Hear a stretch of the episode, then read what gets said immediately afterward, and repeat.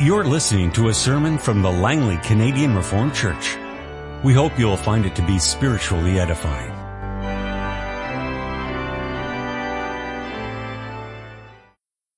Let's now open our Bibles together to the scripture reading this morning, Psalm 25.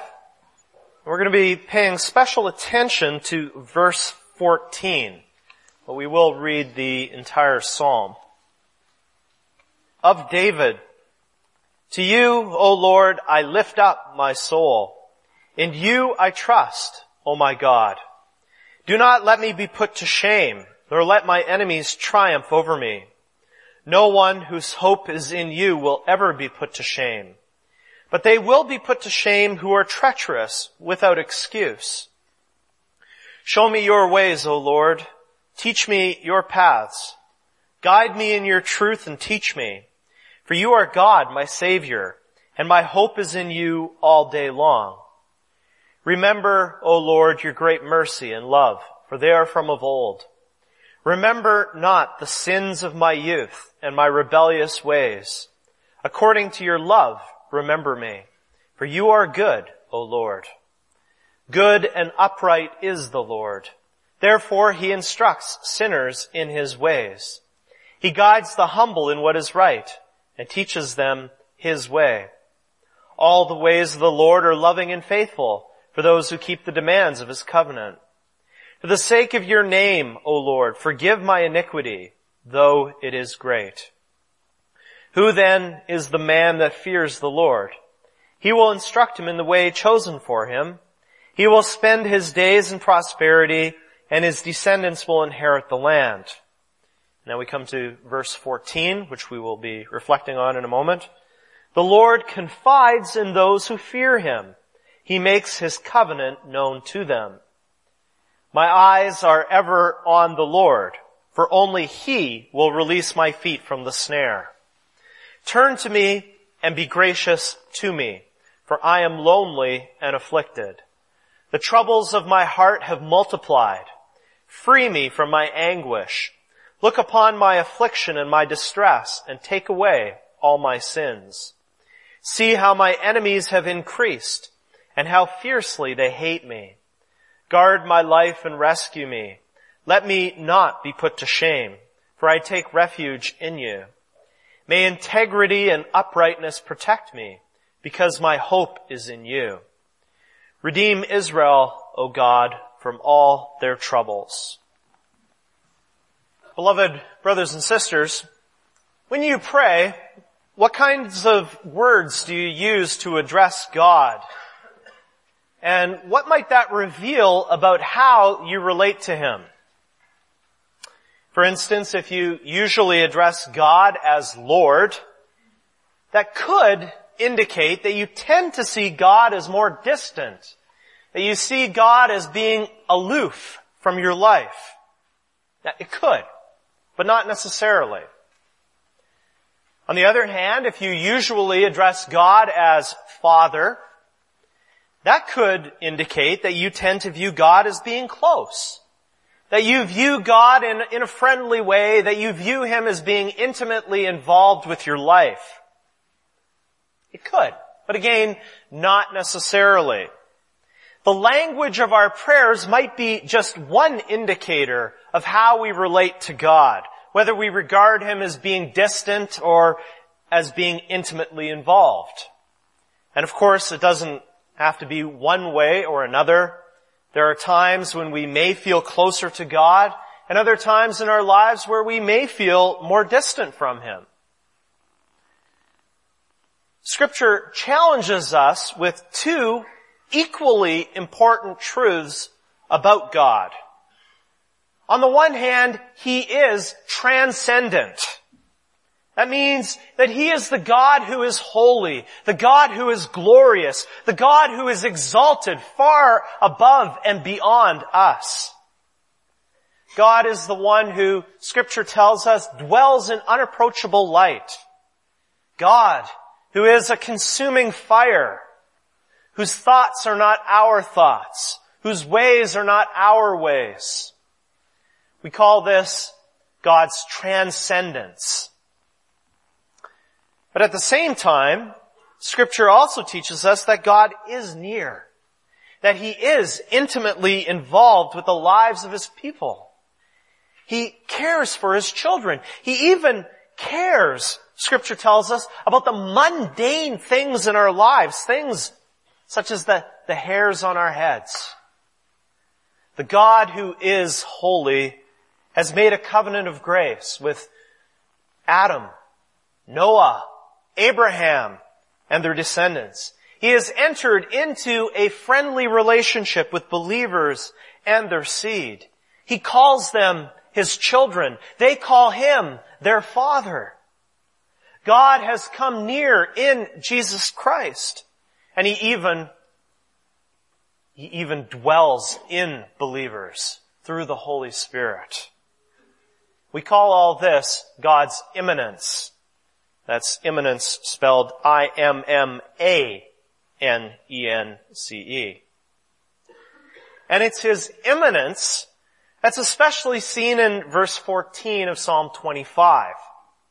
This psalm is primarily a prayer of David, but scattered throughout we find meditations that David uses to strengthen his faith, to bolster his, his outlook so that his prayer may be more effective. Verse 14 is one of those meditations, and as we prepare for the Lord's Supper here this morning, it's also worthwhile for us to join with David in his meditation. In verse 14, David writes that the Lord, or Yahweh in the original, confides in those who fear him. Another way of saying this is that the confidential conversation of Yahweh is with those who fear Him, with those who are impressed with Him, those who stand in awe of Him. It's as if God is telling a secret. There's a, there's a picture here of an intimate relationship, a close communion and fellowship. And we can see more of what that fellowship looks like elsewhere in this very psalm. We're told that Yahweh shows his ways. He teaches his paths. He guides David in his truth and teaches him. Find that in verses 4 and 5. According to verses 8 and 9, God instructs sinners in the way. He guides the humble and he teaches them. And all of this comes to believers through God's Word. His confidential conversation, the way in which God confides in His children, that comes through the Bible. It's there that God has given His counsel to us. He's given His wisdom. He's given His law. And above all, most wonderfully, He has given us the promises of the gospel fulfilled in Jesus Christ our Savior. And those promises are confirmed for us again this morning in the sacrament of the Lord's Supper. This morning, as we celebrate this sacrament, God is again repeating His intimate words of fellowship to us, wanting to draw us closer to Himself through His promises, wanting to, to strengthen our bond with Him, our relationship with Him. And he wants to do that through his promises. And what are those promises? Well, let's reflect on some of them again together. And let's, as we do that, let's rejoice, let's find encouragement and, and comfort from those promises. Well, first of all, in the gospel, we have the promise of forgiveness. Because of Christ, God says, and we heard it from Micah 7 as well, that God will remember our sins no more. That He will take our sins and He will hurl them into the depths of the sea. That He will remove them from us as far as the east is from the west. Though we sin, we can always come to Christ. We can come to Him full of faith and hope, and we can receive the forgiveness that is ours as children of God. Second, God gives us the promise of deliverance. Christ not only forgives our sins, He also delivers us from their power. According to Romans 6, He has broken the power of sin's mastery over us. There's no need for us to be fatalistic, thinking, well, it's hopeless, I'm never going to change, I'm always going to be the, the same person, nothing is ever going to change. That's fatalism. There's no need for that. Because we have this promise of deliverance. Looking to Christ, we are different. Looking to Christ, we will be different. We will be changed. Transformed. Next, rejoice and be encouraged with his promise of strength. In 2 Corinthians 12, 9, we read, My grace is sufficient for you, for my power is made perfect in weakness. Of ourselves, by ourselves, we are lost causes.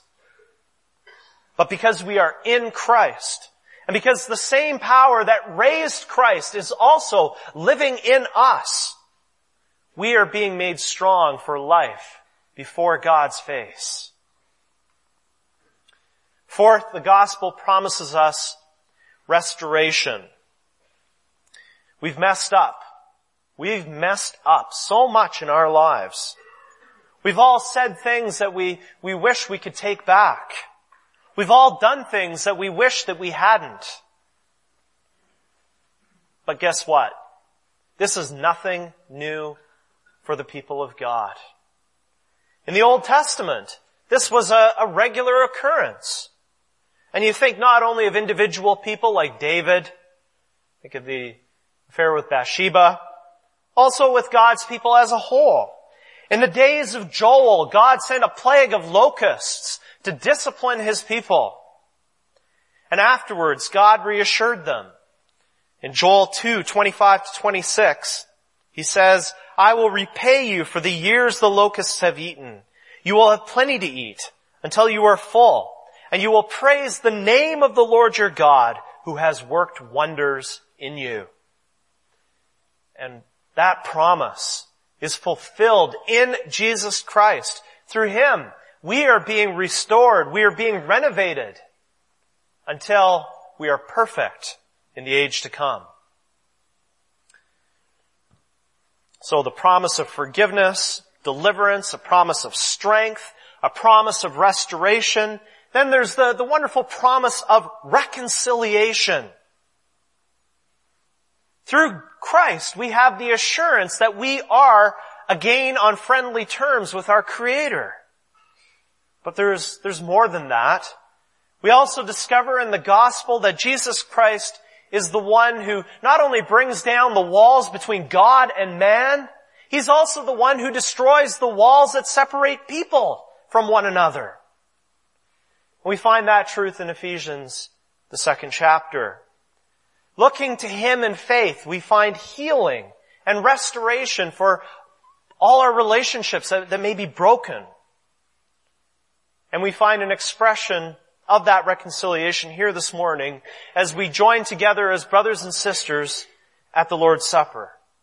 He has broken down the dividing wall. He has made us one. Further, the gospel of Christ promises us wisdom. If any of you lacks wisdom, says James, he should ask God, who gives generously to all without finding fault, and it will be given to him. James 1 5. All the treasures of wisdom and knowledge, where are they? They are in Christ. All the treasures of wisdom and knowledge are in Christ. And all we have to do is ask and our Father will give us generously. Last of all, consider the gospel promise of mercy. Hebrews 4 tells us that we can go to Jesus in our time of need and we can find mercy and grace to help. When we're faced with impossible situations, when we're dealing with difficult relationships, we're never alone. We're never left standing on our own strength, left to sink or swim. In Him, In Christ, we have everything we need. And so, loved ones, we only need to look to Him and to call to Him for His help. These beautiful, these rich promises are what Yahweh confides in those who fear Him. Here, this morning, again. And as we look to Him in faith, as we, we, we hear His word in faith, we can hear His voice telling us, not sweet nothings, but sweet everythings. And verse 14 ends by saying that God makes His covenant known to those who fear Him, who look to Him in faith, who stand in reverent awe of Him. He makes His covenant known. Let's be clear about that covenant. What it is and what it involves. It is a covenant of grace. That means that it's a covenant in which Jesus Christ says, it is finished. I have done everything for you. You have done nothing to deserve it. In fact, you've done everything to forfeit it. But yet, I give you everything. It's a covenant in which we're simply called to believe what has been promised, to embrace it, to rest and to trust in Christ alone. And it's this covenant, this covenant of grace, which is reaffirmed in the sacrament that we're going to celebrate here in a moment. At the Lord's Supper, we're given signs and seals that preach the gospel of restored fellowship and communion with God. And so loved ones, when the bread comes, taste it. When the wine comes, drink it, taste it, savor it, listen to it. Listen to what the bread and the wine are saying, or what, more properly, what God is saying to you through them. Because of Christ, all is well between you and God. He is near. He cares for you. And He will sustain and nourish you. He will carry you on, on the wings of eagles. Because of Christ, you will be received into glory. Because of Christ, you have a reserved seat at the marriage feast of the Lamb. Loved ones, let the word and sacrament encourage you today to believe these sure promises. And so be assured, be comforted that God is near. Know that God cares for you deeply. That He is intimately and lovingly involved with every last detail of your life. And He is not only your Lord, but also your Father. Amen. This has been a sermon from the Langley Canadian Reformed Church. For more information, please visit us on the web at www.langleycanrc.org.